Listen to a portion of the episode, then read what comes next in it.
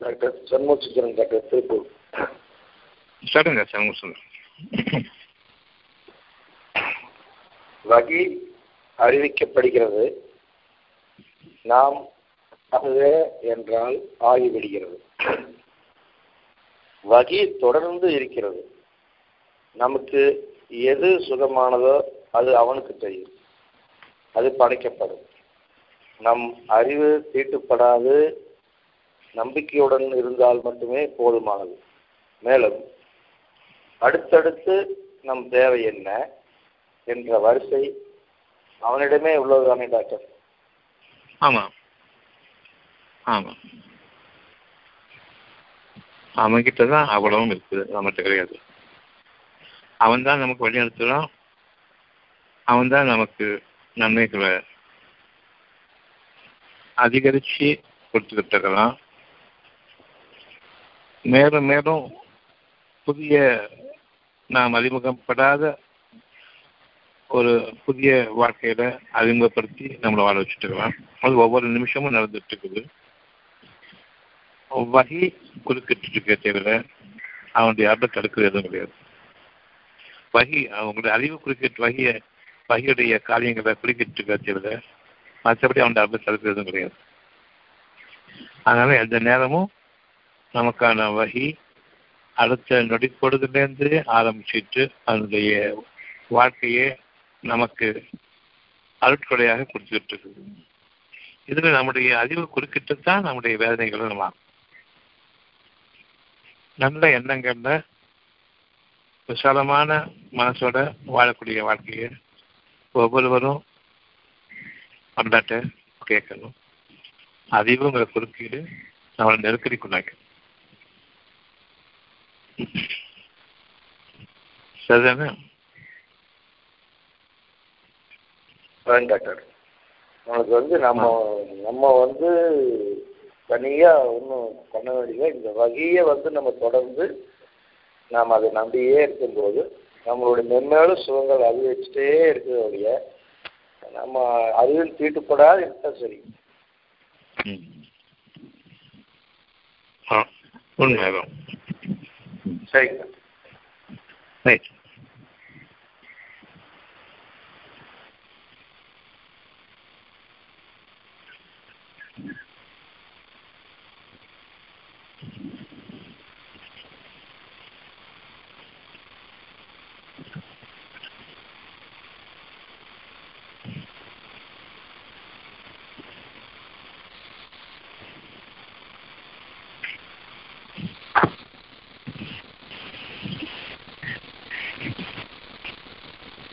அத்தியாயம் மூணு. வசனம் முப்பத்தஞ்சு.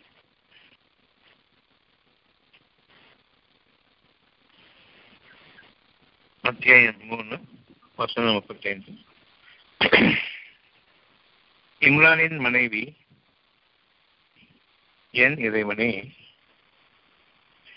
என் கர்ப்பத்தில் உள்ளதை உனக்கு முற்றிலுமாக அர்ப்பணிக்க நான் நிச்சயமாக நேர்ந்து கொள்கின்றேன்.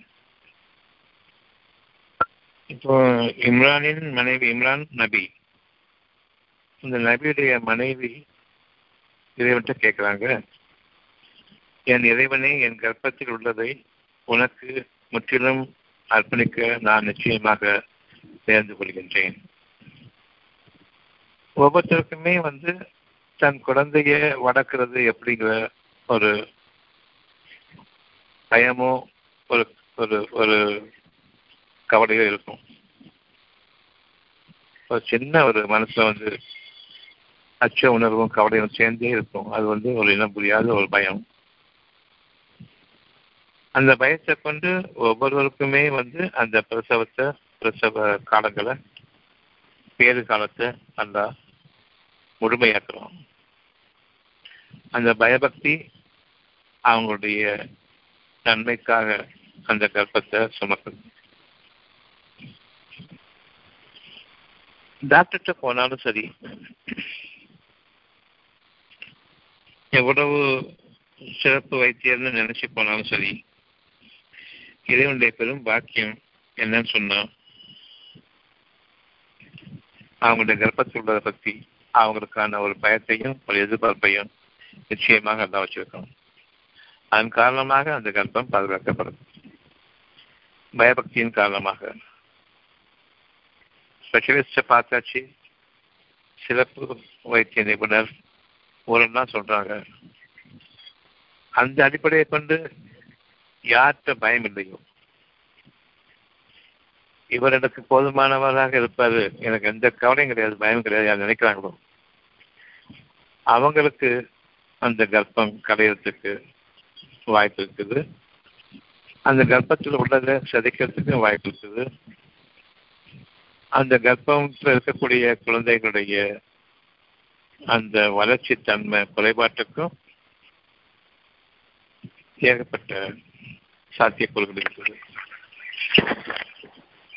யார் பயபக்தியோடு இருக்காங்களோ அவங்களுடைய கர்ப்பமும் எனக்கு பணம் இருக்குது. நல்லா மருத்துவர்கள் இருக்காங்க கவனிக்கிறதுக்கு. அப்படின்னு கொஞ்சம் கூட பயம் இல்லாம வாழ்ற வாழ்க்கை அந்த கர்ப்ப காலங்களை கழிக்கிறவங்க ரெண்டு பேரும் சமம் இல்லை.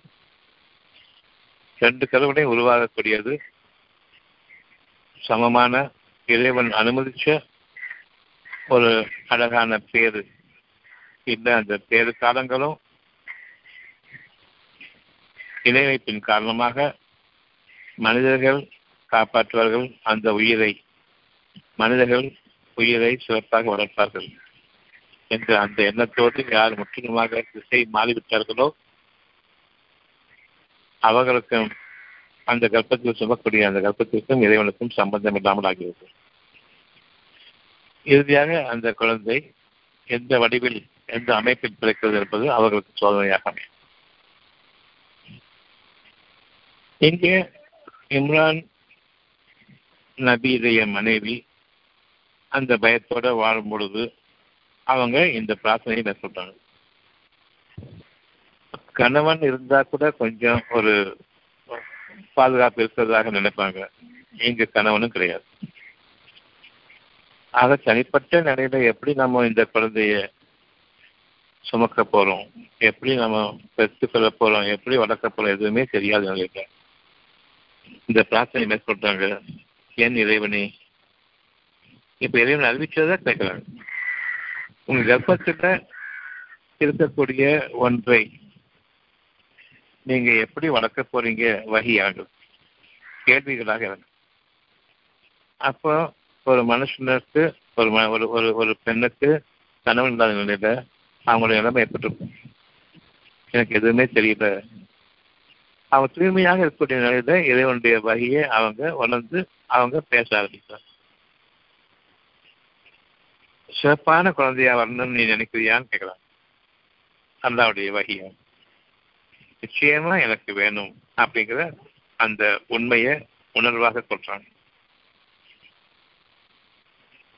உலகம் முழுமைக்குமே ஒரு நற்செய்தியாக அந்த குழந்தை அமையட்டுமா அப்படின்னு கேட்கும்போது அப்படியே அமையட்டும்னு சொல்றாங்க. மனசுக்குள்ளே தான் நடக்குது? வாழ்நாள் முழுமைக்கும் அந்த குழந்தை மனிதர்களுடைய எந்த உதவியும் தேவையில்லாமல் அவர்களுக்கு இறைவனுடைய பாக்கியத்தை கொண்டு கெட்ட சக்திகள் தீண்டாமல் சுகமான இறைவனுடைய செய்திகளுடன் அவனுடைய பாதுகாப்புடனும் வளர்ந்தோங்க வேண்டும். அது அகிலத்தாருக்கு ஒரு அழகான ஒரு அச்சாட்சியாகவும் அமைய வேண்டும் என்பதை நீ விரும்புறியான்னு கேட்கலாம் ஆம் விரும்புகிறேன் எல்லாமே வேணும் வேண்டும் அறிவு குறிப்பிடவே இல்லை. மனுஷனுடைய அறிவு குறிப்பிடவே இல்லை. ஒவ்வொருடைய மனதிலும் எழும் கேள்விகளை அவரவர் கவனிக்க வேண்டும். அந்த கவனத்தில் வகையை அவர்கள் உணர்கின்றார்கள். இறைவனுடைய செய்தி இதனுடைய நேரடியான பேச்சு அல்லது தூதர்கள் மாணவர் தூதர்கள் மூலமாக கிடைக்கக்கூடிய பேச்சு இந்த இரண்டில் ஒவ்வொன்றும் எந்த ஒன்றுமே இறைவனுடைய ஒரு வாக்காக உறுதியான வாக்காக இரண்டு ஒரு நல்லதாக கேள்விகளோடு உள்ள பதிலாகவும் அந்த பதிலையும் அவனே கொண்டு வருபவனாகவும் இருக்கின்றான். நாம் மனிதர்கள் என்ற அந்த தடையை விட்டும் விலகியவர்களாக. பெரிய ஒரு தடை வந்து மனுஷங்களுடைய அறிவும் மனுஷனுடைய நெருக்கம் தான் கூடிய வரையில தனிமையை நாம அனுபவிக்கும் பொழுது தனிமையில நம்ம ஆக்கப்படும் பொழுது உதாரணமாக இரவு நேரம் தனிமையில் ஆக்கப்படுறோம். அங்க கொஞ்சம் உங்களுடைய தூக்கம் உங்களுக்காக பிற்படுத்தப்படுது. அல்லது அந்த தூக்கம் வந்து உங்களுக்காக கொஞ்சம் நடுராத்திரியில நீக்கப்படுது. அங்கு இறைவன் உங்களோடு பேச விரும்புகின்றான் என்று பொருள். உங்களுடைய உதவிக்கோ உங்களுடைய தோழமைக்கோ நீங்கள் யாரையும் எழுப்பி பேசிக் கொண்டிருக்க முடியாது அந்த நேரத்தில். அப்பொழுது இறைவன் உங்களுக்கு உங்களுடைய துக்கத்தை நீக்குகின்றான். நல்ல விழிப்பும் ஏற்பட்டுவிடுகிறது இனி தூக்கம் வருவதற்கு நேரம் பிடிக்கும் என்பதும் தெரிகிறது. தூக்கத்தை கொண்டு வந்தவன் யார்? அவனே என்னை எழுப்பியும் இருக்கின்றான் என்பதை தூக்கம் கலையும் பொழுது அறிய வேண்டும். தூக்கம் கலையும் அதே நேரம் எங்களுடைய இறைவனே எங்களுடைய பாவங்களை மன்னிப்பாயாக என்று கேட்கும் மணியை பார்த்துட்டு என்ன நடுராத்திரியா இருக்குது? இவ்வளவு தூக்கம் கலைஞ்சிச்சு தூக்கத்துல கொண்டு கொண்டு படுக்கிறோம். தூக்கம் வரல. அந்த அளவுக்கு படியிருந்து முடிச்சாச்சு முடிக்கு வந்துச்சு எழுப்பியவன் யார்? எவன் தூக்கத்தை கொடுத்தானோ அவன் தூக்கத்திலிருந்து உங்களை எழுப்பியிருக்கின்றான் நீங்கள் முழுமையான உங்களுடைய உலகத்தினுடைய வாழ்க்கையில் எழுப்பப்பட்டிருக்கின்றீர்கள் நடு இரவில். இன்னும் இரவின் நேரம் நிறைய பாக்கி இருக்குது. இந்த நேரத்தில் நாம் கடுமையாக முயற்சி செய்து அடுப்போடு தூங்குகின்றோம். அடுப்பை ஏற்படுத்தி கொண்டு தூங்குகின்றோம். புரண்டு புரண்டு படுத்து படுத்து படுத்து. ஆனால் இறைவன் எதற்காக எழுப்பினான் என்ற அந்த கேள்வி உங்களுடைய மனதில் நிரப்புகின்றான். ஏன் உங்களுக்கு தூக்கம் கலைஞ்சது அப்படின்னு கேட்கிறான். வகை கேள்விகளாக அமைகிறது அப்படின்னு கவனி இறைவன் உங்களோட பேசுறது கேள்விகளாகவும் பேசலாம் உங்களை யார் எழுப்புனதுன்னு கேட்கிறான். இப்போ நமக்கு பதில் இறைவன் இறைவன் நம்மகிட்ட எதிர்பார்க்கலாம். நீ தான் எடுப்பிருக்க ஆனா நீ தான் எடுப்பிருக்கேங்கிறது வந்து கொஞ்சம் நேரமாகும். தெரியலேங்கிற வார்த்தை தான் முதல்ல வரும். அப்ப யார் உங்களுக்கு தூங்க வச்சது? தூக்கத்தை கொண்டு வந்தது யாரு? அது தானாக வந்தது. அப்படி என்றால் நீங்கள் இரவின் பகுதியில் பல நேரத்தில் உங்களுடைய தூக்கம் தடைப்பட்டு நேரம் கழித்து நீங்கள் தூங்கியிருக்கின்றீர்கள். நீங்கள் தூக்கத்தை விரும்புகிறீர்கள் தானாக வரும் சொன்னால் தூக்கத்தையே விரும்புறீங்க. ஒரு நாள் தூக்கம் ரெண்டு நாள் தூக்கம் இல்லை. மூணு நாள் தூக்கத்தை விரும்புறீங்க எப்படி தூக்கத்தை நீங்க விரும்புறீங்க அது தானா வரணுமே? வரவில்லை. அப்படி என்றால் அந்த விருப்பத்தை கொண்டு வந்தது யார்? உங்களுக்கு தூக்கம் வேண்டுமே என்ற விருப்பத்தை கொண்டு வந்தது யார்? இப்ப நான் தூங்க வேண்டும் நான் தூங்க வேண்டும் சொல்றீங்களே. நீ தூக்கத்தை கொடுத்தால் எனக்கு தூக்கம் இல்லை என்பதை அறிந்து கொண்டிருக்க வேண்டும். நான் படுக்கைக்கு செல்கின்றேன் நேரம் வந்துவிட்டது என்று. ஆனால் இறைவனுடைய நேரம் இன்னும் வரவில்லை. நீங்கள் அவனுக்கு நன்றி செலுத்தும் விதமாக இறைவன் உங்களுக்காக தூக்கத்தை நீக்கியிருக்கின்றான். அவன் ஒருவன் தான் உங்களுக்கு தூக்கத்தை அளிப்பவனை தவிர நீங்கள் தூங்குபவர்கள் இல்லை. இவையெல்லாம் ஒவ்வொருடைய மனசுக்கும் அறிவிக்கப்படுது. ஒரு கேள்வி நாம கேட்கும் பொழுது தூக்கம் வரலையே? அப்படின்னு இருக்கும்போது தூக்கத்தை தரவன் யார் உங்களுக்கு கேட்கும் பொழுது இறைவன் தான். தூங்கி எழுந்திரிச்சு வந்திருக்காங்க. உங்களுக்கு தூக்கத்தை பொறுத்தது யாரும் கேட்கும் போது இறைவன் தான். அப்படி என்றால் எடுப்போது யார்? இறைவன் தான். வகையை நாம் கவனிக்க வேண்டும் என்பதற்காக. தனித்து விடப்படக்கூடிய நிலையில் நீங்கள் இறைவனை அழைக்க வேண்டும் இறைவனை நினைவு கொள்ள வேண்டும். அவனோடு நாம் இப்பொழுது பேச தலைப்பட வேண்டும். நமக்கு வேறு எந்த விதமான எண்ணங்களும் இருக்கக்கூடாது. ஒவ்வொரு இறைவனுடைய கேள்வியும் அகிலங்களை இணைத்து உங்களுக்கான ஒரு பதிலாக இறைவன் கொண்டு வருவான். அந்த கேள்வியை கவனிக்கும் பொழுது தூக்கத்திலிருந்து எழுப்புவது யார் என்றால் எவன் தூக்கத்தை அளித்தானோ அவன் தூக்கத்திலிருந்து எழுப்புகின்றான். இறைவன் எழுப்புகின்றான் என்பதை நீங்கள் அறியும் பொழுது என்ன இறைவனை என்னை ஏன் எழுப்பினா என்று கேட்க வேண்டும். உங்களுடன் நான் தனித்து பேச விரும்புகின்றேன் எனவே எழுப்புகிறேன். உங்களுடைய நிலைமை என்னன்னு தான் கேட்கலாம் எடுத்து ஆயிரம் ஆயிரம் கவலைகள் வருது. அந்த கவலைகள் எல்லாம் உங்களுக்கு நீங்க வேண்டும் என்று இறைவன் அறிவிக்கின்றான். எப்படி என்று கேட்கிறேன். இவ்வளவு கஷ்டங்கள் எனக்கு இருக்குது. இதை மறந்து நான் தூங்கிட்டு இருந்தேன். என்னை எழுப்புனது யாரு? நீ தான் எடுப்பன நான் இவ்வளவு மறந்து சுகமா தூங்கினேன். என்ன கொஞ்சம் தூக்கம் கொடுக்கூடாதா இதை வந்துட்டு நீங்க கேளுங்க. தாராளமா பேசுங்க இருக்கும் இல்லை உங்களுடைய கவலைகளை நீக்கிக் கொண்டு நீங்கள் தூங்குவதும் கவலைகளை மறந்து தூங்குவதும் வித்தியாசமானது. கவலைகள் இல்லை என்ற அந்த ஊர்ஜித்துடன் தூங்குவதும் அந்த நிம்மதியும் அமைதியும் கொண்டு மறுநாளில் புதிய படைப்பாக நீங்கள் புதிய உலகத்தை பார்க்க வேண்டும். இவ்வளவு கவலைகளோடு நீங்க போதையில தூங்குவது தவறு. நான் உங்களுக்கு தூக்கத்தை கொடுத்து தூக்கத்திலிருந்து எழுப்பி உங்களுடைய கவலைகளை கொண்டு உங்களை நான் என்னோடு திருப்புகின்றேன் இந்த கவலைகளை நீக்குபவன் யார்? இந்த கவலைகளை உங்களுக்கு அனுமதித்தவன் யார்? உங்களுடைய சோதனைக்காக அனுமதித்தேன் தவிர நீங்கள் வேதனைப்பட வேண்டும் என்பதற்காக அனுமதிக்கவில்லை. விதமாக நம் நாம் தனிமையில் இருக்கும் பொழுது நம்முடைய நிலைமையை பற்றி நாம் சிந்திக்க ஆரம்பிக்கின்றோம். அந்த சிந்தனை என்பது கேள்விகளுக்கு பதில். கேள்விகளுக்கு நான் பதில் சொல்வதும் கேள்விகளை கொண்டு பதிலை எதிர்பார்த்திருப்பதும் தனிமையில் நீங்கள் வாழ வேண்டிய அந்த இறைவனுடைய பாக்கியம். நீங்கள் தனிமைப்படுத்தப்படும் போதெல்லாம் இது உங்களுக்கு ஒன்று. நீங்க பாத்ரூமுக்கு போகும்போதும் தனிமைப்படுத்தப்படுறீங்க. அங்கும் நிறைய கேள்விகள்.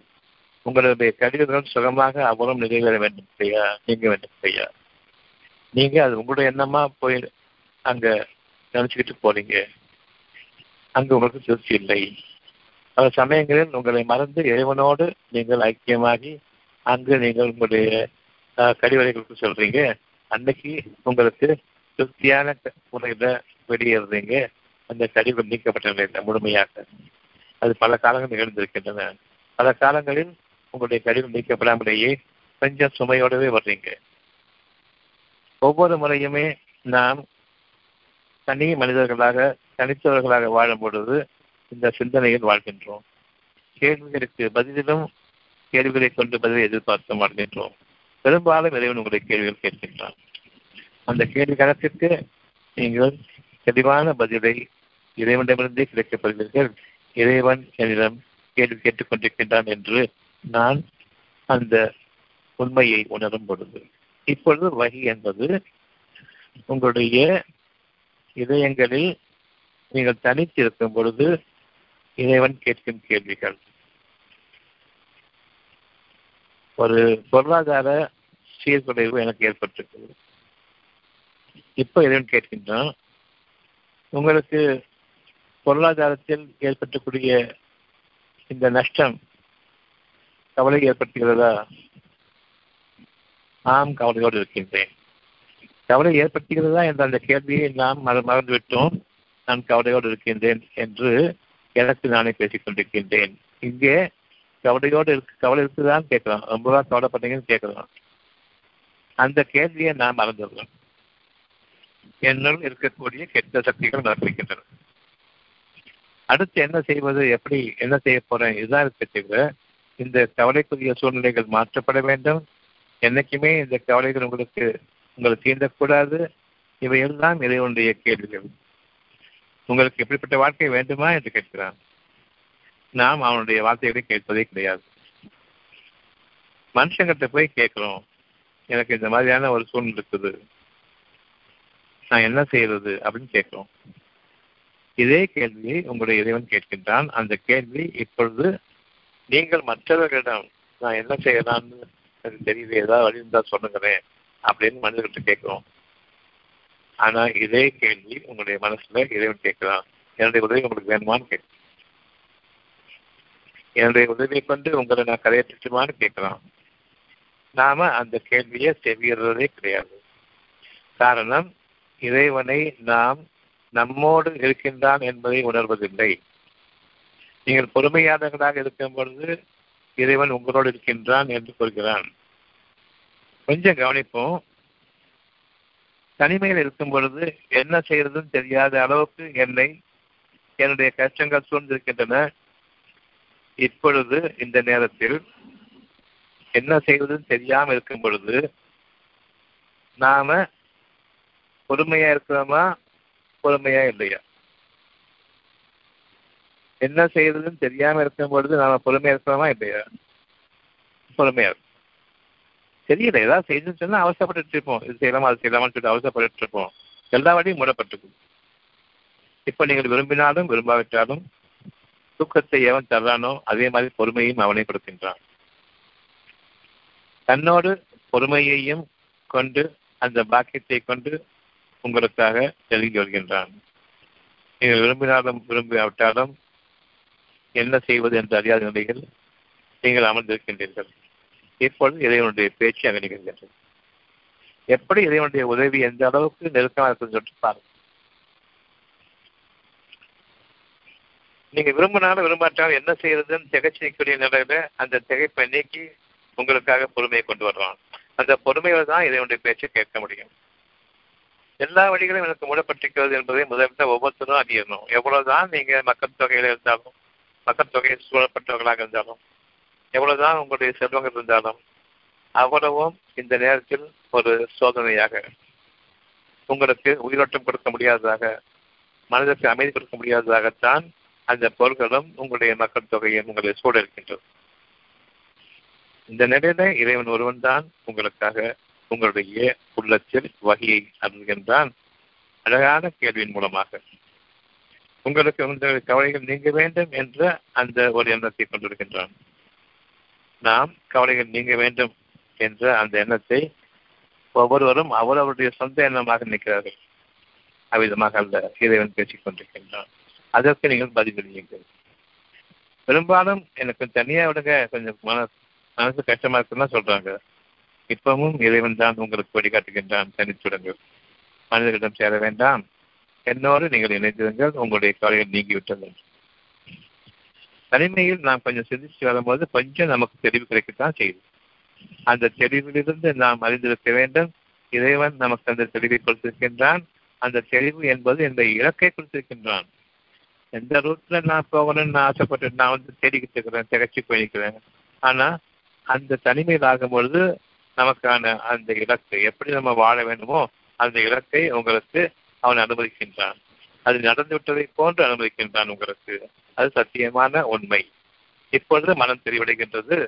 நாம் மீண்டும் நம்முடைய மனிதர்களை சந்திக்கின்றோம். ஒரு தெளிவான மனநிலை. அந்த தெளிவான மனநிலை என்னன்னு சொன்னா உங்களுக்கான இலக்கு அறிவிக்கப்பட்டு அது உங்களுக்கு உண்மையாக்கப்பட்டு உங்களுக்கு முழுமையாக்கப்பட்டு விட்டது. நீங்கள் ஏற்றுக்கொள்கின்றீர்களா இப்பொழுது? இறைவனுடைய அழகான கேள்வி. உங்களுடைய இறைவனிடமிருந்து உங்களுக்கான பதில். நிச்சயமாக உங்களுடைய இலக்கு உங்களுக்காக முடிவாக்கப்பட்டு விட்டது இங்கே அத்தியாயம் மூணு வசனம் முப்பத்தி அஞ்சு. இம்ரானின் மனைவி நபியுடைய மனைவி தன்னுடைய கணவர் காலமான பிறகு தனிச்சு இருக்கிறாங்க கர்ப்பத்தையும் சுமந்திருக்காங்க உதவியற்ற நிலையில என் கர்ப்பத்தில் உள்ளதை உனக்கு முற்றிலுமாக அர்ப்பணிக்க நான் நிச்சயமாக தேர்ந்து கொள் தேர்ந்து கொள்கின்றேன். இனிமே இது என்னுடையது இல்லை. இது உன்னுடையது. உன்னை தவிர இதை காப்பாற்றுபவர் இல்லை. எனக்கு இதனை காப்பாற்ற எந்த விதமான திராணியும் கிடையாது. நான் தனித்த ஒரு பெண்ணாக இருக்கின்றேன். என் இறைவனே இவற்றை இந்த இந்த இந்த கர்ப்பத்துள்ளதை நீ எடுத்துக்கொள் நீ காப்பாற்று. இது இறைவனுக்கு அவர்கள் பதில் சொல்ல வேண்டிய அந்த சூழ்நிலை. நீங்க தனிச்சிருக்கீங்களே உங்களை உங்களுடைய கர்ப்பத்தை யார் காப்பாற்றுறது? அந்த கர்ப்பத்தில் உள்ள அந்த குழந்தை சிறப்பாக வளரணும். அதுவும் உலகத்தில் மேன்மையான ஒரு படைப்பாக அந்த படைப்பு அமையணும். உங்களுக்கு பிறகு இந்த குழந்தையை காப்பாற்றுபவர் அல்லாஹ் ஒருவன் தான் அப்படிங்கிறது உங்களுக்கு தெரியுதா? இப்ப நீங்க தனிமையில இருக்கிறீங்க உங்களுடைய குழந்தைகளுக்கு என்ன ஆகுன்னு தெரியாது. உங்களுடைய பிரசவத்தின் போது உங்களுக்கு என்ன ஆகுன்னு தெரியாது. உங்களை பாதுகாக்கிறது யாரும் தெரியுதா? நீங்க ஒருவன் தான் இப்ப சொல்றாங்க என் கர்ப்பத்தில் உள்ளதை உனக்கே நான் முற்றிலுமாக ஆரம்பித்து விட்டேன் உனக்கு கற்பிப்பதாக நேர்ந்து கொள்கின்றேன். இப்போ அந்த நேர்ச்சியை இறைவன் ஏற்றுக்கொள்கின்றான் உன்னை தவிர கதி இல்லை என்ற அந்த சூழ்நிலை வரும்பொழுது உங்களுடைய பிரார்த்தனை ஏற்றுக்கொள்ளப்படுகின்றது. அதற்கு முன்பாக இறைவனோடு நீங்கள் கலந்துரையாடுகின்றீர்கள் என்பதை அறிந்து கொள்ளுங்கள். தெளிவாக உங்களுக்கு இறைவன் அறிவிக்கின்றான் உங்களுடைய நேர்மையை என்னை தவிர உங்களை பாதுகாப்பவன் இல்லை. தனிமையில் இருக்கும் பொழுது பொறுமையாக இருக்கும் பொழுது இறைவனுடைய வாக்கு உங்களை நெருங்கி வருகிறது. அந்த வாக்கானது நீங்கள் வாழக்கூடிய வாழ்க்கையை இலக்கை உங்களுக்கு அறிவிக்கின்றது. முடிவான உங்களுடைய வாழ்க்கை இப்படித்தான் அமையும் என்பதை தெளிவுபடுத்திவிட்டான் இனி அந்த இலக்கை நோக்கி என்னுடைய வாழ்க்கை செல்ல இப்பொழுது அவங்க கேட்கிறாங்க என்னுடைய இந்த தேவையை உன்னிடம் ஒப்படைத்து விட்டேன் எனவே என்னிடமிருந்து ஏற்றுக்கொள்வாயாக. எப்போ? கர்ப்பத்தில் இருக்கும் பொழுது சொல்ற வார்த்தை என்னிடமிருந்து ஏற்றுக்கொள்வாயாக. நிச்சயமாக யாவற்றையும் செவியுறுவனாகவும் நன்கறிபவனாகவும் இருக்கின்றாய் என்று கூறியதையும். இன்னைக்குள்ள முக்கியமான விஷயம் பாருங்க. எப்படி இறைவன்கிட்ட நேரடியாக பேசுறாங்கன்னு பாருங்க. அந்த இம்ரானுடைய மனைவி எப்படி இறைவன்கிட்ட நேரடியாக பேசுறாங்க?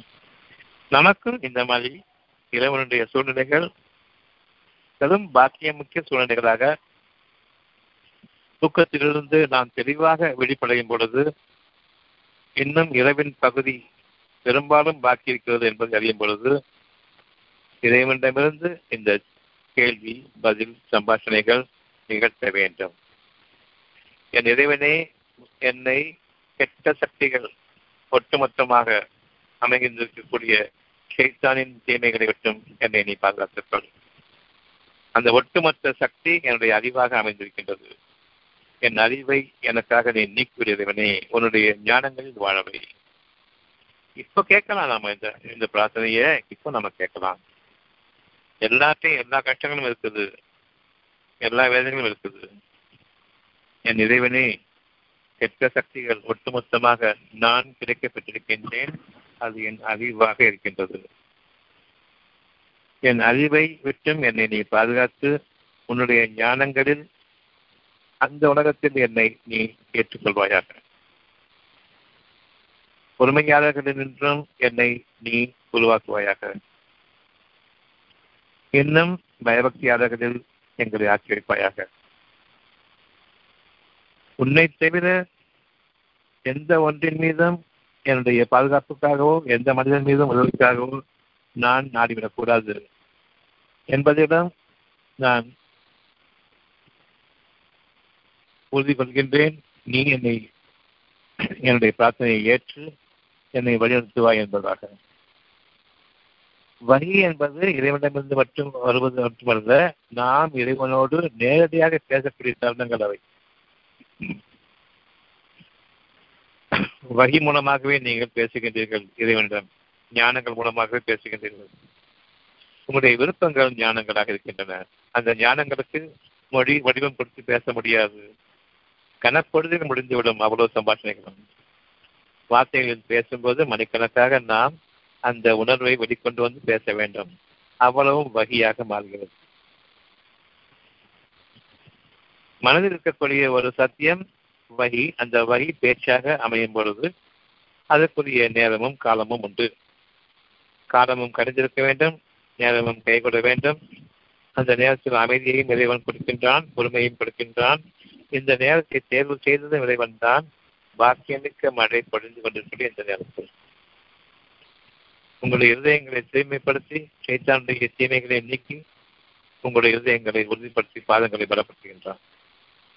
வானத்திலிருந்து தூய்மையான நிலை இறக்கிக் கொண்டிருக்கக்கூடிய இந்த நிலையில் இறைவன் நம்மோடு பேசிக் கொண்டிருக்கிறான் என்பதை நாம் தனித்திருந்து கவனிக்க வேண்டும் அவனோடு பேச வேண்டும். அவனோடு பேசும் பொழுது உணர்வுகளில் வாழ வேண்டுமே தவிர வார்த்தைகளை கொண்டு பேசக்கூடாது. ஏனென்றால் வார்த்தைகளில் பேசும்பொழுது நேரம் அதிகமாக செலவாகும். உணர்வுகளில் வாழும் பொழுது அவ்வப்பொழுது முடிந்துவிடும் கடப்பொழுது முடிந்துவிடும். அவன் கொடுக்கக்கூடிய இலக்கம் நாம் ஏற்றுக்கொண்ட அந்த தேவையும். இப்ப இந்த இம்ரானின் மனைவியை பற்றி நான் பேசும்பொழுது ஒவ்வொரு பெண்ணும் கர்ப்பம் சுமந்து கொண்டிருக்கும் பொழுது இறைவன் திரும்புங்கள் என் கர்ப்பத்தில் உள்ளதற்கு நீ முழுமையாக பொறுப்பேற்றுக்கொள். உங்களுடைய இருதயங்களில் அதுவும் ஒரு கர்ப்பம். உங்களுடைய தேவைகள் இருக்கின்றன. இறைவன் உங்களுக்காக வாக்களித்த தேவைகள் இருக்கின்றன. அந்த கர்ப்பத்தை நீங்கள் சுமக்கின்றீர்கள். உங்களுடைய அறிவை கொண்டு அதில் நீங்கள் நுழைய முடியாது. இறைவனுடைய ஞானங்களை கொண்டு ஏற்றுக்கொண்ட நிலையில் அவனிடம் முழுமையாக பொறுப்பேற்படுத்துங்கள். உங்கள் இதயங்களின் கர்ப்பங்களில் உள்ளதை நிச்சயமாக இறைவன் நன்கறிவான் என்னுடைய சிந்தனையினுடைய விளைச்சல் எப்படி இருக்கும் என்றால் அந்த நொடிப்பொழுது முதலாக உங்களுக்கு மனதுக்கு அமைதியின் தெளிவும் கிடைக்கும். அந்த தெளிவில் தூர நோக்கு பார்வையுடையவராக இருப்பீர்கள் அந்த தூர நோக்கு என்பது உங்களுடைய இலக்கை அடைந்துவிடும். உங்களுக்கும் உங்களுடைய இலக்கை அடையக்கூடிய இன்னும் பத்து வருஷம் கழிச்சு நூறு வருஷம் கழிச்சு நீங்க அடையக்கூடிய அந்த இலக்கை இன்று நீங்கள் தெளிவாக பார்ப்பீர்கள். உங்களுடைய அறிவு எனும் அந்த புகைமூட்டங்கள் உங்களுக்கு விலகி அது உங்களுக்கு தெளிவான பார்வையாக அமையும். வானம் புகையாக இருந்தபோது இறைவன் படைக்க நடுகின்றான். உங்களுடைய மனதில் கொடுக்கக்கூடிய அந்த புகைமூட்டங்கள் உங்களை விட்டு விலகும். தெளிவான பார்வையை கொண்டு நீங்கள் பார்த்தீர்கள். அந்த பார்வையை இறைவன் உங்களுக்காக இன்று அமைக்கின்றான்.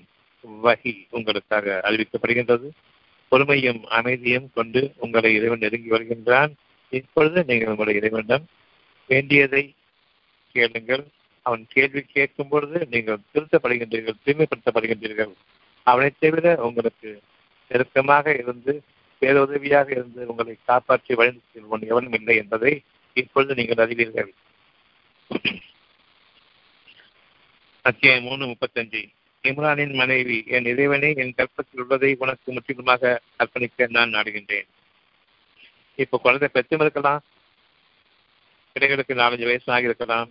இப்ப கூட இறைவன்ட்டு கேளுங்க. அவ்வளவே உன்னிடம் நான் ஒப்படைக்கின்றேன். என்னுடைய குழந்தையை நான் உன்னிடம் ஒப்படைத்து விட்டேன் முழுமையாக.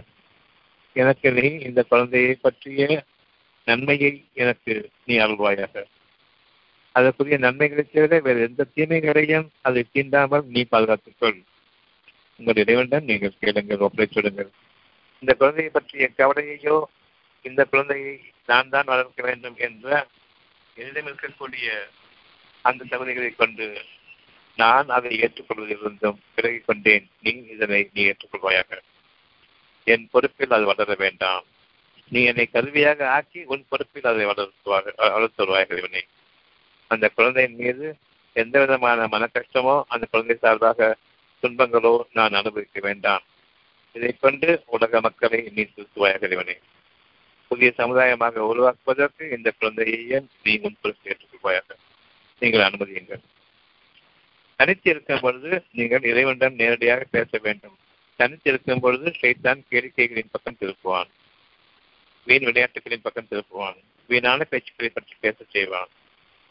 பொறுமையை கொண்டு இது தவறான பாதை. நிச்சயமாக வகி இறங்கக்கூடிய இந்த நேரத்தில் நான் திசை திருப்பப்படுகின்றேன் என்பதை அறிய வேண்டும். வீணான எண்ணங்களிலும் வீண் பேச்சுக்களிலும் வீணான மனிதர்களை கொண்டும் வீணான அந்த சித்தரிக்கப்பட்ட கதைகளையும் செய்திகளையும் இன்னும் நாம் பார்க்கக்கூடிய செய்திகள் அவ்வளவுமே சைத்தான் தூண்டக்கூடியது. அவ்வளவு சுகமாக நீங்கள் இருக்கின்றீர்கள். இந்த நேரத்தில் நீங்கள் இறைவனுக்கு நன்றி செலுத்த வேண்டும். தனிமையில் ஆகுங்கள். என் இறைவனே நான் உனக்கு நன்றி செலுத்த வேண்டும். எனக்கு பாதை அறிவிப்பாயா நீங்கள் உள்ளத்தின் பாதையை அவனிடம் கேட்கின்றீர்கள். நிச்சயமாக அவன் உள்ளத்திற்கான பாதையை திறப்பவன் தான் உங்களுக்காக காத்திருப்பவன் தான் இந்த அளவுக்கு ஆசையோட உங்களுடைய கேளிக்கைகள்ல போறதுக்கு உரிய மனநிலையில் இருக்கீங்களோ அதை பொறுமையை கொண்டு தடுத்து கொள்வீங்க அந்த ஆசை அவசரத்தை விட மோசமானது ஆசை. பொறுமையாளர்கள் இறைவன் இருக்கின்றான். ஆசைப்படும் பொழுது செய்தான் வந்துவிடுகின்றான். நீங்கள் உங்களுடைய இறைவனம் திரும்புவதற்கு சரியான நேரம் அதுதான். அந்த ஆசையை அடக்கிக் கொள்ளுங்கள். பொறுமையை மேற்கொள்ளுங்கள். தனித்துவிடுங்கள் என் இறைவனே கேளிக்கைகளிலிருந்து என்னை பாதுகாத்துக்கொள். வழியாக உங்கள்கிட்ட பேசுவது மட்டுமல்ல நீங்க எப்ப வந்து ஆசையை விட்டு விலகுவீங்களோ நிச்சயமாக சைத்தானை விட்டு நீங்கள் விலகுகின்றீர்கள். உங்களுடைய முயற்சியை இறைவன் கவனிக்கின்றான். உங்களுடைய பார்வையை அவன் அடைகின்றான். இதனையும் நீங்கள் கருத்தில் கொள்ள வேண்டும். நீங்கள் அவனை அடைய முடியாது அவன் உங்களுடைய பார்வையில் அடைகின்றான் ஆக இது உங்களுடைய பார்வை வித்தியாசமாக இருக்கும். அழகானதாக இருக்கும். மேலானதாக இருக்கும். நீங்கள் இறைவனோடு பேசுகின்றீர்கள். அவன் என்னோடு பேசுகின்றான்.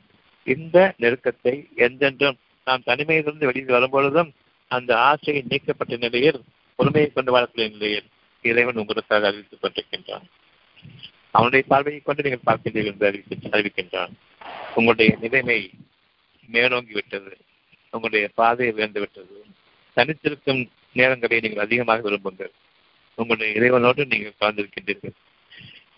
விரும்பியோ விரும்பாமலோ பல பல விஷயங்கள் உங்களை வந்து அடைகின்றன இறைவனிடமிருந்து.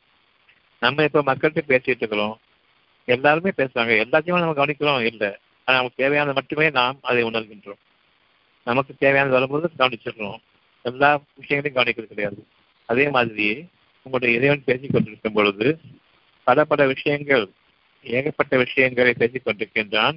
எந்த அளவுக்கு நாம் அமைதியில கொண்டிருக்கின்றோமோ அந்த அளவுக்கு அவை அனைத்தையுமே நாம் கிரகிக்கின்றோம்.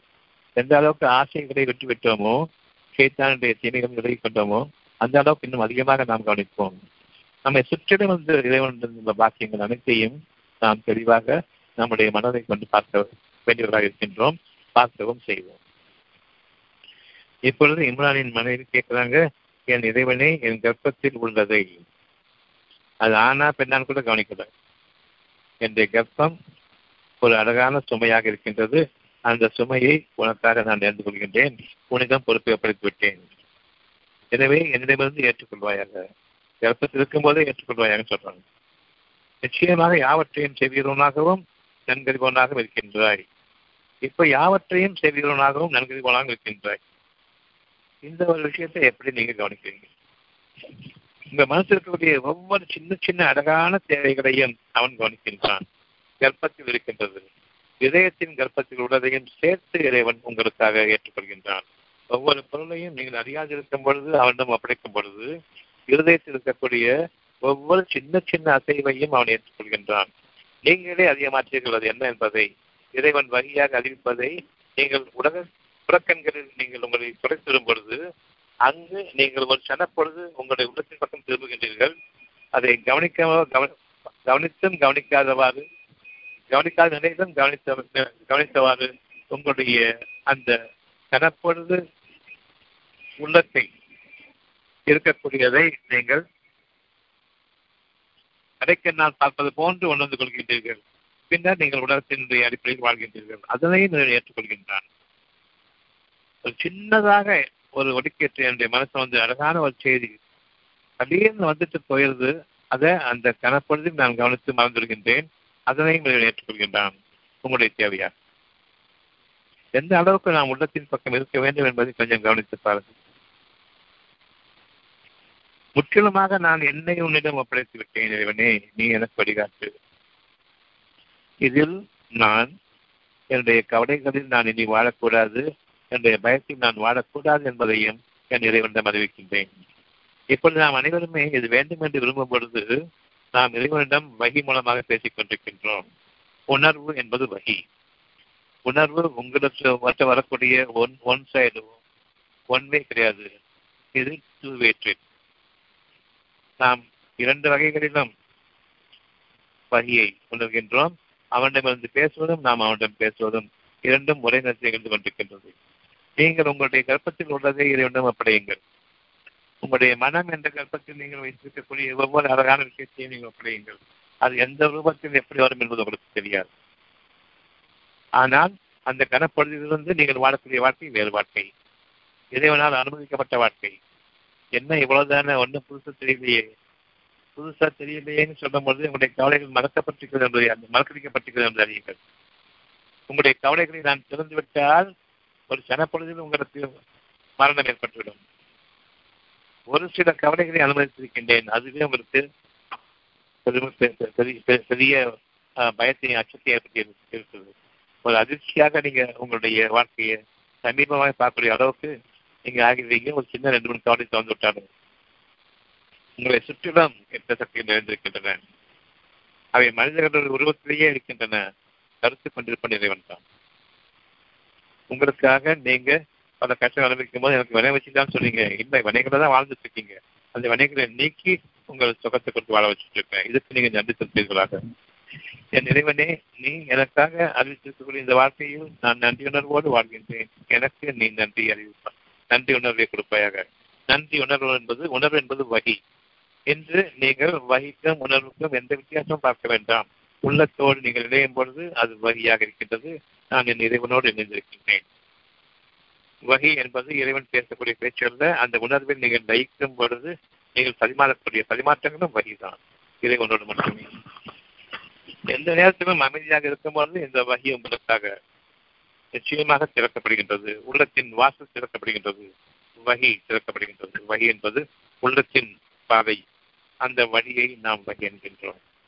மனம் உங்களுடைய அஞ்சு புலன்களின் பக்கம் சீர்கற்று அடைய வேண்டிய அவசியமில்லை ஆசை கொள்ள வேண்டிய அவசியமில்லை உள்ளத்தின் பக்கம் திருப்பங்கள் அங்கு உங்களுக்காக வகி வழி திறக்கப்பட்டிருக்கின்றது உள்ளத்தின் பக்கம். நிச்சயமாக யாவற்றையும் செய்வீர்களாகவும் நன்கறிவனாகவும் இருக்கின்றாய். நான் நினைக்கிறதுல வந்து தவறும் இருக்குது நான் நினைக்கிறத கேட்டதும் இருக்குது. நான் முழுமையாகவும் நம்புறேன் கொஞ்சம் அறகுறையாகவும் நம்புறேன். நீ வேணும் நான் சொல்லும் போது எனக்கு கவலையும் இருக்கின்றது. முழுமையாகவும் நான் நம்பவில்லை. நம்ப முடியவும் இல்லை எனக்கு நீ எனக்கு உதவி செஞ்சால் தவிர தூய்மையான அந்த மனதை நான் அடைய முடியாது. ஒவ்வொரு அசைவையும் இறைவன் கவனிக்கின்றான். ஒவ்வொரு முறையும் நான் என்னுடைய பலகீனத்தை பேசும் பொழுது அந்த பலகீனம் நீக்கப்பட்டு புதிய ஒரு படைப்பாக நான் அமைக்கப்படுவதற்கான சூழ்நிலை அமைக்கப்பட்டு விட்டேன். நாம் உருவாகி கொண்டிருக்கின்றோம். காலத்தை கணித்துக் கொள்ளுங்கள். ஒரு நேரம் மறுமுறையில் உங்களால் உணர முடியாது. அந்த நேரம் மறுமுறை வரும்பொழுது நீங்கள் பெருமை கொண்டு விட வேண்டாம். என் இறைவனே நீ எனக்காக அமைத்திருக்கிற இந்த பாதை மிக நேர்த்தியானது அழகானது. உன்னை தவிர இந்த பாதையை எனக்கு மாற்றி அமைச்சோடு எவரும் இல்லை என்பதையும் அறியுங்கள் நான் ஒரு எம்பிபிஎஸ் டாக்டரா இருக்கும் பொழுது அது வேண்டான்னு விரும்புனது என்னுடைய மனசுல வெளிப்படையா சொல்ல முடியாது. இப்போ திரும்பி பார்க்கும் பொழுது இந்த வழி என்னங்கிறது நமக்கு அறிய முடியும். இந்த வாழ்க்கை வேண்டாம். இதற்கு முன்பாக பல சம்பாஷணைகள் நடந்திருக்கின்றன வகி மூலமாக. இது மனிதனை கொல்லக்கூடிய வைத்தியமாக இருக்கிறது இறைவனே. மனசு நிற்கும் போது நான் இறைவன் தான் பேசுறேன் இதை கொண்டு மக்களை கொண்டு நான் வாழ வாழக்கூடிய அந்த சம்பாத்தியத்தை நான் வாழ முடியுமா? இது நன்மையானதா? இதே வருத்தத்தை கொண்டு என்னுடைய குடும்பத்தினரையே நான் பாழாக்கிவிடுவேனே. எனக்கு எந்த வழியும் தெரியவில்லை. என்னுடைய குடும்பத்தினருடைய ஒரு நெருக்கடியின் காரணமாக நான் இதை படித்து முடித்து ஆக வேண்டும். அவர்கள் இதற்காக செலவு செய்திருக்கின்றார்கள். ஆனாலும் எனக்கு வேறு வழி இல்லை. எனக்கு வேறு வழி இல்லைன்னு இறைவன்ட்டையும் நான் பேசுறேன். அந்த வழி இல்லைன்னு சொல்லும் தனிச்சு நான் பேசும்போது இறைவன் தான் பேசுறேன். நீங்க தனிச்சு உங்களுடைய எண்ணங்கள் இருக்கும்போது இறைவன்கிட்ட நீங்க அது முறையிட்டு தெளிவாக தெளிவா அறிந்து கொள்ளுங்கள். அப்போ நான் இறைவன்கிட்ட பேசுறது எனக்கு தெரியாது. ஆனா மனசுல வந்து சாட்சியத்தை கொண்டு பேசிட்டு இருக்கிறேன். அந்த சாட்சியம் இறைவனுடைய சாட்சியமாக இறைவனுடைய பார்வையின் நான் பேசிக்கொண்டிருக்கேன் புரியுது மனசாட்சியத்தோடு யார் வாழ்ந்து கொண்டிருக்கீங்களோ அவ்வளவு பேருமே உள்ளத்தில் நீங்கள் வகையை கொண்டு உங்களுடைய லட்சங்களையும் உங்களுடைய தேவைகளையும் இறைவனை பேசிக் கொண்டிருக்கின்றீர்கள் என்பதுதான் உண்மையானது. அந்த மனசாட்சியத்தோடு யார் வாழ்கின்றீர்களோ அவர்கள் ஒவ்வொருவரும் இறைவனோடு ஐக்கியமாகிவிட்டீர்கள். அந்த மனசாட்சியம் மிகப்பெரிய சாட்சியமாக இருக்கின்றது. உங்களுக்கு எனக்கு நம்ப முடியலையேன்னு கேட்கும் பொழுதே இறைவன் நம்பிக்கை கொடுத்துட்டு இருக்கிறான். நீ நம்பிக்கை கொடுன்னு கேட்க வேண்டிய அவசியம் இல்லை.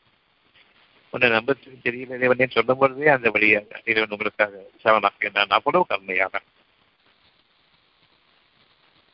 அதைதான் நீங்கள் கேட்கக்கூடிய ஒவ்வொரு கேள்வியும் நீ இருக்கியா? எனக்கு தெரியலையே நீ இருக்கிற மாதிரி எனக்கு தெரியலையே. நீ எங்க இருக்கிற?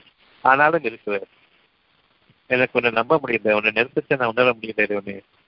அதனால நான் பயப்படுறேன். கெட்டத்துக்கு சொல்லி இருக்குது என்ன வேணாலும் பேசுங்க. உள்ளத்தில் பேசும் பொழுது ஒவ்வொரு செய்தியும் இறைவன் அறிகின்றான். உங்களுக்கான சாலைகள் திறக்கப்படுகின்றன. வகி உங்களுக்காக நேரடியாக தொடர்பு கொள்ளக்கூடிய அளவுக்கு வழி திறக்கப்படுகின்றது உள்ளத்தின் பக்கம். பெரும்பாலும் உலகத்தினுடைய அடிப்படையில் வாழ்க்கையை நீங்கள் விரும்ப மாட்டீர்கள் இவ்விதமாக எனக்கு இந்த வாழ்க்கை வேண்டாமே விரும்பும் பொழுது அங்கே ஏற்றுக்கொண்டான். அங்கேயே முடிஞ்சது. அப்பவும் என்னுடைய வாழ்க்கை தொடர்ந்துட்டு நான் மருத்துவத்தை தான் இருக்கிறேன். நல்லபடியாக சம்பாதிச்சுக்கிட்டு இருக்கிறேன். அந்த கெட்ட சம்பாத்தியம் நடந்துட்டு தான் இருக்குது. அது கொஞ்சமா இம்ப்ரூவ்மெண்ட் ஆகிடுச்சுன்னா டுவெண்ட்டி ஃபோர் ஹவர்ஸ் ரசிகமாகி ரசிகமாக மாறுது. இப்போ எனக்கு வேற வழி தரும். நல்ல பணம் வந்துகிட்டு இருக்கும்போது வேற வழி தரும். இதை விட அழகான வழி நீங்க கேட்டீங்களே இது இருக்குது இப்போ பணம் முக்கியமா? உங்களுக்கு நீங்க கேட்ட பாதை முக்கியமா? இதுக்கு சாய்ஸ் கொடுக்கவும் இல்லை. இதோ அழகானது. இப்போ உள்ளத்தின் பாதையில சுகமான செய்திகளை நான் விளைவிக்க ஆரம்பிக்கிறேன். எனக்கு வேண்டியது சுகமாக வேண்டும் கொடைகால மருத்துவம் கூடாது என்று ஒரு காலத்துக்கு ஒப்படைத்தது. ஆறு வருஷத்துக்கு முன்னாடி. ஆறு வருஷத்துக்கு பின்னாடி இப்போ அந்த வழியை இருந்திருக்கிறான். சுகமான பாதையிலும் ஹோமியோபதினு ஒரு பாதை வருது. அந்த பாதையில செல்லும் பொழுது மற்ற மனிதர்களுடைய வழிமுறையை கொண்ட அந்த பாதை அடையில. இறைவனுடைய ஞானங்களை கொண்டு. உயிரோட்டமுள்ள அந்த ஞானங்களை கொண்டு இப்போ அந்த ஒரு பாதையை நான் நம்புறேன். இதை விட உயர்ந்த பாதையாக தெரியுது. அதை மக்களுக்கு அறிவிக்கிறோம் மக்களும் ஏற்றுக்கொள்றாங்க. இது வரைக்கும் செத்து போய் கிடந்த அந்த ஹோமியோபதிக்கு உயிரோட்டம் கிடைக்கும் ஹோமியோபதி டாக்டர்கள் தான் வந்து பத்து ரூபாய்க்கு இருபது ரூபாய்க்கு வாழ்ந்துட்டு இருந்த டாக்டர்கள் வந்து ஒரு பேஷண்ட்டை வந்து ரெண்டாயிரம் ரூபாய் வாங்கக்கூடிய அளவுக்கு வந்துட்டாங்க. குடிசைக்கிட்ட வாழ்ந்துருந்த ஹோமியோபதி டாக்டர்கள் வந்து ஏசி ரூம்லையும் ஸ்கூட்டர்லையும் மைக்லையும் போகக்கூடிய அளவுக்கு சம்பத்தியம் கிடைக்குது. காரணம் அதில் உள்ள சத்தியம் இவர்களுக்காக விளக்கப்படுது. ஒவ்வொரு விஷயத்தையும் நன்மை தீமையும் கலந்துருக்குது. தீமையை நீக்க நன்மைகள் கிடைக்கிறது நன்மைகள் விரும்ப நன்மைகள்ல இன்னும் அந்த அதிகரிக்கிறாங்க. உயிரற்றதிலிருந்து உயிர் உள்ளதை கொண்டு வருவான் இறைவன் தான் என்பதை நீங்கள் அறியணும். அப் எப்படி ஒரு செத்து கலந்த ஒரு ஹோமியோபதிக்கு அதில் இருக்கக்கூடிய கேடுகள் நீக்கப்பட்டு அந்த நன்மையினுடைய தன்மைகள் அவங்களுக்காக எப்படி அது வேலை செய்யுதுங்கிறத அறிவிக்கப்படும் பொழுது இப்போ நம்பிக்கை கொடுது. தெளிவான நல்லறிவோடு நம்பிக்கை கொடுது. அழிவு தானே நம்பிக்கை இருக்காது தெளிவு தானே நம்பிக்கை இருக்காது. அந்த தெளிவு கிடைக்கிறதுக்கு வேணும்னு சொன்னால் அதற்குரிய மேகமூட்டங்கள் நீங்கும் புகைமூட்டங்கள் நீங்கணும். அந்த புகைமூட்டங்கள் நீங்கும் பொழுது இது மேகமூட்டம் சொல்றது தப்பு புகைமூட்டங்கள் நீங்கும் அது நீங்கும் பொழுது உங்களுடைய இறைவன் உங்களுக்கு தெளிவாக அறிவிக்கின்றான். உங்களுடைய வாழ்க்கை இதுதான் என்பதை உங்களுக்கு அறிவிக்கும் போது அந்த வாழ்க்கையை நாம் ஏற்றுக்கொள்கின்றோம். அது இருக்கக்கூடிய அந்த சத்தியம் அந்த உயிரோட்டம் எனக்கு புரியுது. இப்போ என்னால் ஆங்கிலம் படிக்க முடியாது. அதை படிக்கிறது விரும்பவும் மாட்டேன். இப்போதான் இறைவனுடைய வாக்கு நமக்கு சத்தியத்தை நம்பக்கூடியதும் சத்தியத்தை விரும்பக்கூடியதுமான அந்த அழகான பாதை இறைவன் நமக்காக அறிவிக்கிறோம் அத்தியாயம் நாற்பத்தி ஒன்று பதினொன்று நாற்பத்தொன்னு பதினொன்று வானம் புகையாக இருந்தபோது படைக்க நாடினான். என்ன செய்யறதுன்னு தெரியாத புகைமூட்டங்கள்ல வாழ்ந்துட்டு நெருப்புக்கடையில வாழ்ந்துட்டு இருக்கிறோம். நெருப்பின் தரல்கள்ல வாழ்ந்துட்டு இருக்கிறோம் புகை மூட்டங்களாக இருக்குது. அது மேகமூட்டங்களாகவே நினைச்சு வாழ்ந்துட்டு இருக்கிறோம் அந்த புகை மூட்டம் விலகணும். இவங்க அது தவறாக மேகமூட்டம் மேகமூட்டம் சொல்லுவாங்க. மேகமூட்டம் மாதிரி இருக்குது. இல்லை நாம் புகை மூட்டங்கள் வாழ்ந்து கொண்டிருக்கின்றோம். அந்த புகையாக இருந்தபோது இறைவன் படைக்க நாடினான் உங்களோடு பேசுகின்றான். நீங்க கவலைகளையும் குழப்பங்களையும் இருக்கும் பொழுது இறைவன் உங்களோடு பேசுகின்றான் என்று அறிந்து கொள்ளுங்கள். உங்களுடைய மனசிற்குரிய ஒவ்வொரு சுகமான தேவையும் இறைவன் வகையாக பேசிக் கொண்டிருக்கிறது அறியுங்கள். வானம் புகையாக இருந்தபோது படைக்க நாடினான். ஆகவே அவன் அதற்கும் பூமிக்கும். வானம் புகை மற்றும் நீக்கப்பட வேண்டும். விருப்பனாயினும் அந்த விருப்பிருப்பினும் வாருங்கள் என்று கூறினான். அவை இருந்தும் நாங்கள் விருப்பத்திலேயே வந்தோம். அந்த புகை மூட்டங்கள் நீங்கின அந்த மாசுக்கள் நீங்கின. வானம் தாலையாக பொழிந்தது. புகைமூட்டம் நீக்கப்பட்டு தூய்மையாக்கப்பட்டது. என் இருதயத்தில் இருக்கக்கூடிய கடக்கமும் நீக்கப்பட்டு அது தூய்மையாக்கப்பட்டது. சைத்தானின் தீமையான நீக்கப்பட்டு அங்கு உறுதிப்படுத்தப்பட்டது இதை ஒன்று தெளிவான ஞானங்கள். அறிந்து கொள்ளுங்கள் மனம் என்பது ஒரு வானம். உங்களுடைய பூமி என்பது உங்களுடைய உடல். இந்த இரண்டுக்கும் இடையே உங்களுடைய வாழ்க்கை. மனதிற்கும் உங்களுடைய உடலுக்கும் இடையே உங்களை சுற்றிலும் சூழ்நிலைகள் அமை அழகாக அமைய வேண்டும். இது வாழ்க்கை. நீங்கள் நடந்து போறது வாழ்க்கை இல்லை. உங்கள் உடம்பு வாழ்க்கை இல்லை. உங்களுடைய மனம் என்பது வானம் உங்களுடைய உடம்பு என்பது பூமி. இந்த இரண்டுக்கும் இடையில் இருக்கக்கூடிய இந்த சூழ்நிலைகள் தூய்மையாக இருக்க வேண்டும் உங்களுக்காக. உங்களுக்கு ஏதுவாகவும் சாதகமாகவும் இருக்க வேண்டும் தவிர பாதகமாக எங்கும் இருக்கக்கூடாது. புகைமூட்டங்கள் நீங்க வேண்டும். இந்த மனமும் பூமியும் இணைந்து உங்களுக்காக செயல்படுகின்றன. மனதிலிருந்து தூய்மை உங்களுக்காக கொடுக்கப்பட்டு உங்கள் புகை மூட்டங்கள் சைத்தான தீமையாக நீக்கப்பட்டு இதயங்கள் உறுதியாக்கப்பட்டு பாதங்கள் பலப்படுத்தப்படுகின்றன. இந்த தூய்மையான நீரை கொண்டு. இப்பொழுது நமக்கு வகை என்பதனுடைய ஓரளவுக்கு புரிதல் ஏற்பட்டிருக்கிறது. இந்த வகையை கொண்டு இனி நாம் வாழ இருக்கின்றோம்.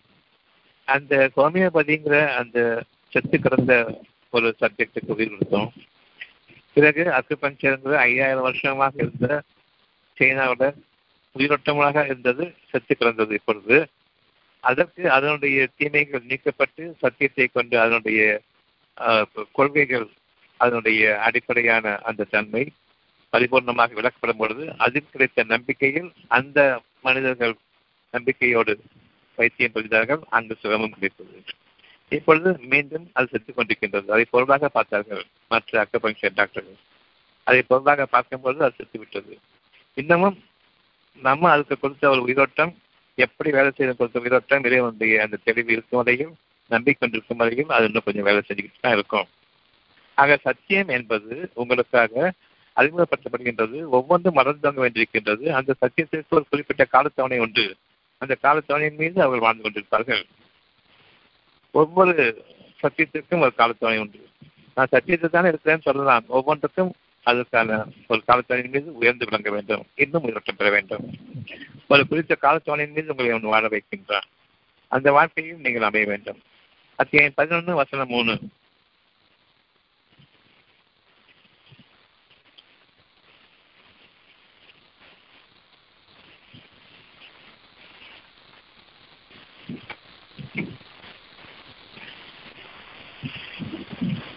உங்கள் இறைவனிடம் மன்னிப்பை தேடி அவனிடம் திரும்புங்கள். ஒவ்வொரு கஷ்டத்தின் போதும் என் இறைவனே என் பாவங்களை மன்னிப்பாயாக என்று கூற வேண்டுமே தவிர நான் என்ன பாவம் செய்தேன் என்று கூறக்கூடாது. மனிதர்கள் கூறக்கூடாது. நான் என்ன பாவம் செய்தேன் என்று இறைவனிடம் கேளுங்கள். நாலு பேர் இருக்கும்போது நான் என்ன பாவம் செஞ்சு தெரியும்னு சொல்லாதீங்க. தனிமையில். மனிதர்களோடு இருக்கும் பொழுது நீங்கள் கெட்ட வார்த்தைகளை மட்டும்தான் பேச முடியும். இறைவனோடு தனித்து இருக்கும் பொழுது அழகான அந்த கெட்ட வார்த்தைகள் அழகாக மாறிவிடும். உங்களிடம் பாவம் மன்னிப்பு கேளுங்கள். நான் என்ன பாவம் செய்தேன் இரண்டு கேளுங்கள். தனிமையில் இருக்கும் பொழுது. என்னுடைய பாவங்களை நான் எப்படி நீக்கிக் கொள்வது என்பதையும் எனக்கு அறிவிப்பாயாக. நீயும் எனக்கு ஒரு பேருதவியாக உதவி செய்வாயாக. சைத்தான் தீமையை காப்பாற்றிக் கொள்வாயாக கேளுங்கள். இறைவனிடம் கேளுங்கள். அவனிடம் திரும்புங்கள். தேடுவது மட்டுமில்லாமல் உன்னிடமே நான் ஒப்படைக்கின்றேன் என்னுடைய மனதை நீ தூய்மையாக்கு உன்னிடம் ஒப்படைத்து விட்டேன் எப்படி இம்ரானின் மனைவி ஒப்படைச்சாங்களோ ஒப்படைச்சிட்டு அவன்கிட்ட ஒப்படைச்சிட்டு உங்களுடைய எண்ணத்தில் இருக்கக்கூடிய ஒரு சிறு அடிக்ஷன் இருக்குது. சில ஆசைகள் எனக்கு பழக்கமாகி அதில் நான் அடிமைத்தனமாக ஆகிவிட்டேன். அதனையும் முழுமையாக ஒப்படைத்து பழகுங்கள். எனக்கு வேண்டாம் என்று. உங்களுடைய மனதில் நீங்கள் வேண்டாம் என்ற தீமைகளை விளக்கும் பொழுது அவனுக்கு ஏற்றும் பொழுது நிச்சயமாக இறைவன் ஏற்றுக்கொள்கின்றான். அவன் யாவற்றையும் செய்கிறவனாக இருக்கின்றான். ஒவ்வொரு விஷயத்தையும் அவன் பார்ப்பவனாக இருக்கின்றான் அறிபவனாக இருக்கின்றான். அவன் ஒரு குறித்த காலத்தவணை வரை உங்களுக்கு வாழ்க்கை வசதிகளை ஏற்படுத்துவான். உங்களுடைய மனதுக்கும் உங்களுடைய உடம்புக்கும் இடையே சூழ்நிலைகளின் வசதிகளை உங்களுக்காக ஒரு குறிப்பிட்ட காலம் வரை ஏற்படுத்துவான். இன்னும் அதிகமாக பாவனை தேடிக் கொண்டிருங்கள். வசதி கிடைத்துவிட்டது என்று நீங்கள் அவனை விட்டு விலகிவிடாதீர்கள். அது மெருகூட்டப்பட வேண்டும். அப்படி இல்லை என்றால் குறித்த காலத்தவணைக்கு பிறகு மீண்டும் நீங்கள் பழைய மாதிரி உங்களுடைய வாழ்க்கையை நீங்கள் இழக்க நேரிடும். யார் இன்னமும் வாழ்க்கை வாசிகளில் வாடும் பொழுதும் இறைவனிடம் பாவனை தெரிகின்றார்களோ இன்னும் தங்களுடைய வாழ்க்கையை மெருகேற்ற வேண்டும் மென்மையாக்க வேண்டும் என்று எப்பொழுதும் தங்களுடைய குறைகளை கொண்டு இறைவனிடம் நிவர்த்திக்க நாடுகின்றார்களோ அவர்கள் அருளோடு இருக்கின்றார்கள். இறைவனுடைய பாதையில் வகையோடு அவர்கள் இருக்கின்றார்கள். இறைவனுடைய கனெக்ஷனோட எப்போதுமே அவர்கள் வாழ்ந்து கொண்டிருக்கிறார்கள் என்று அறியுங்கள். இந்த வகையில் யார் அருளை கொண்டு வாழ்கின்றீர்களோ இன்னும் அருளை அதிகப்படுத்துவான். என்றென்றே முடிவிடாத நெருக்கடிக்காக ஆனால் நீங்கள் வசதிகளை பெருகும் பொழுது அவனை புறக்கணித்து விட்டால் மனச்சேகரில் நீங்கள் ஆகிவிடுவீர்கள். அவ்விதமாயின் மாபெரும் நாளின் வேதனை குறித்து நிச்சயமாக உங்களுக்காக நான் பயப்படுகின்றேன். இது இறைவன் உங்களுக்கு நேரடியாக பேசக்கூடிய பேச்சுக்கள். ஆக வகை என்பதனுடைய ஒரு பாதையை இப்பொழுது நாம் அறிந்திருக்கின்றோம். இந்த வகையினுடைய பாதையில் நீங்கள் தனித்திருங்கள். இறைவனோடு பேசுகின்றீர்கள் தனித்திருக்கும் பொழுது நன்மையை நாடும் பொழுது இறைவனோடு பேசுகின்றீர்கள். பெரும்பாலும் தனித்து இருக்கும் பொழுது உங்களுடைய கெட்ட எண்ணங்களின் பக்கம் நீங்கள் திரும்ப வேண்டாம். உங்களுடைய அபிலாஷைகளின் பக்கம் நீங்கள் திரும்புகிறார்கள் உங்களுடைய ஆசைகளின் பக்கமும் இச்சைகளின் பக்கமும் மனதை திருப்பிடாதீர்கள் அந்த நேரம் இறைவனோடு திரும்பக்கூடிய நேரம். கவனத்தோடு உங்களுடைய வாழ்க்கையை இனி தனித்திருக்கும் பொழுதெல்லாம் வகியின் பால் உங்களுடைய வாழ்க்கையை திருப்பிக் கொள்ளுங்கள். இன்னைக்கு நம்ம கேட்டுக்கொண்டதை ஒட்டுமொத்தமாக அல்லாவிடம் நாம் ஒப்படைத்துடுவோம் நீ என்று செய்தி ஏற்றுக்கொண்டதையும் பேசிக்கொண்டு பேசியதையும் எங்கள் உள்ளம் ஏற்றுக்கொண்டதையும் எங்கள் மனம் ஏற்றுக்கொண்டதையும் நீ எங்களுக்காக பொறுப்பேற்றுக் கொள் ஒருபோதும் இந்த உயர்விலிருந்து நாங்கள் இறங்கிவிடக்கூடாது என்ற பிரார்த்தனை கொண்டு இன்னைக்கு நம்முடைய வாழ்க்கையை நம்ம ஆரம்பிக்கணும்.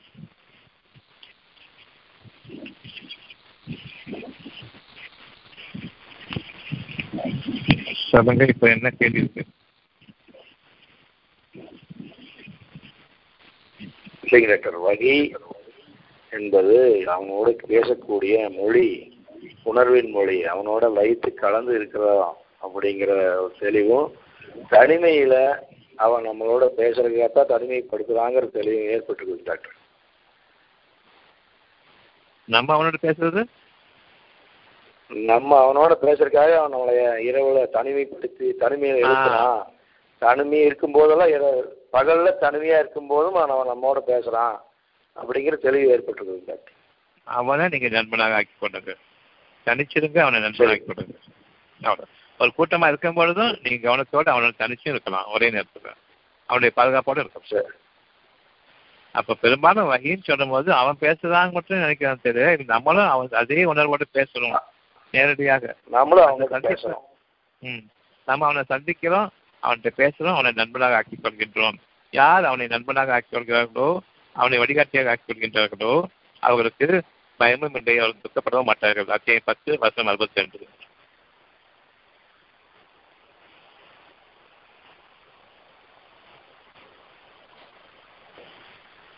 தெளிவுங்க டாக்டர். திருப்திங்க. ஆ.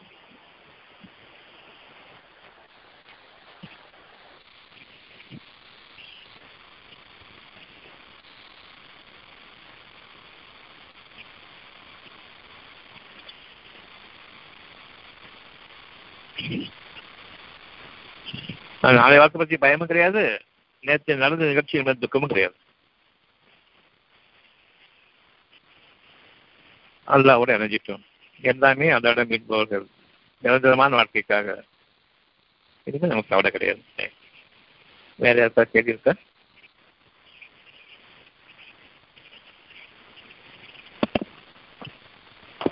ஹலோ. ஹலோ. ஹலோ. டாக்டர் திருவண்ணாமலேருந்து சாரி பேசுகிறேன் டாக்டர். சொல்லுங்க டாக்டர் இந்த இந்த உணர்வுகளுக்கு வரதுக்கு முன்னாடி வந்து நம்ம குரான் நம்ம சொல்லுது இல்லையா? நீங்க அல்லாவோட பேரை வெட்டி எது வெட்டுறீங்களோ அது நீங்க சாப்பிடலாம்னு சொல்லி. இப்போ அல்லாவோட பேரை சொல்லி வெட்டினா சாப்பிடணும் நம்ம குரான் சொல்லுது இல்லையா?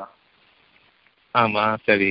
அது அது இப்போ உணர்வு வந்த பிறகு டாக்டர் இப்போ எல்லாருமே வெட்டுறாங்க முஸ்லீம் முஸ்லீம் சொல்லக்கூடிய அவங்களும் வெட்டுறாங்க மற்றவங்களும் வெட்டுறாங்க இதுல இவங்க உணர்வுல வந்தவங்க அல்லான்னு சொல்றதுக்கும் ஒரு அது ஒரு மாதிரியா இருக்கு. உணர்வுகள் இல்லாதவங்க அல்லான்னு சொல்றதுக்கு ஒரு வித்தியாசம் இருக்கு. இப்போ நம்ம. எப்படி டாக்டர் அது யார் வெட்டினாலும் சாப்பிடலாமா இல்லை எப்படி டாக்டர் அது இன்னைக்கு நீங்க விருந்துக்கு போயிட்டு வர்றீங்க. உதாரணமா நல்லா சாப்பிட்டீங்க. என்ன மாதிரி விஷயம் பாஷையா பேசுவீங்க நல்லா சாப்பிட்டேன்னு சொன்னீங்கன்னா நீங்க போய் ஒரு வெட்டி வெட்டான்னு நினைப்பீங்களா? நல்லா சாப்பிட்டுன்னு சொன்னாங்க சாதாரண வளர்த்து பாஷை எப்படி வரும்? இன்னைக்கு ஒரு வெட்டி வெட்டதான். இன்னைக்கு ஒரு வெட்டி வெட்டான்னு சொல்லி சொல்ல மாட்டீங்களா? ஆமாங்க இல்லை. அந்த வெட்டை கொண்டு வாங்க. அந்த வெட்டையும் கொண்டு வாங்க. அல்லாவுடைய பெயரை சொல்லாம சாப்பிடாதீங்க. அல்லாவுக்கு பய பயப்படாம சாப்பிடாதீங்க. மற்ற பேர் கொடுத்து உதவாம சாப்பிடாதீங்க. அல்லாவுடைய பெயரை சொல்லி சாப்பிடாம இருக்க எந்த இடத்துல நல்லா கேட்கலாம் ஓ அத்தியாயம் கேம் நூத்தி ஒன்பது ஓகே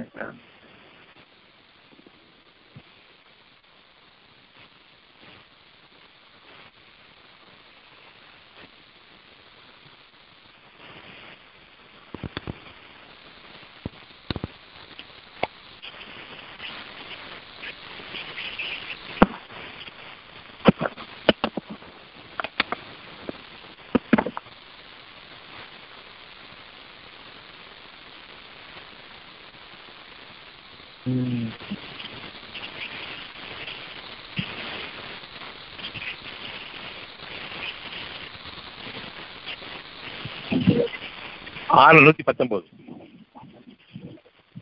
ஆறுல நூத்தி பத்தொன்பது.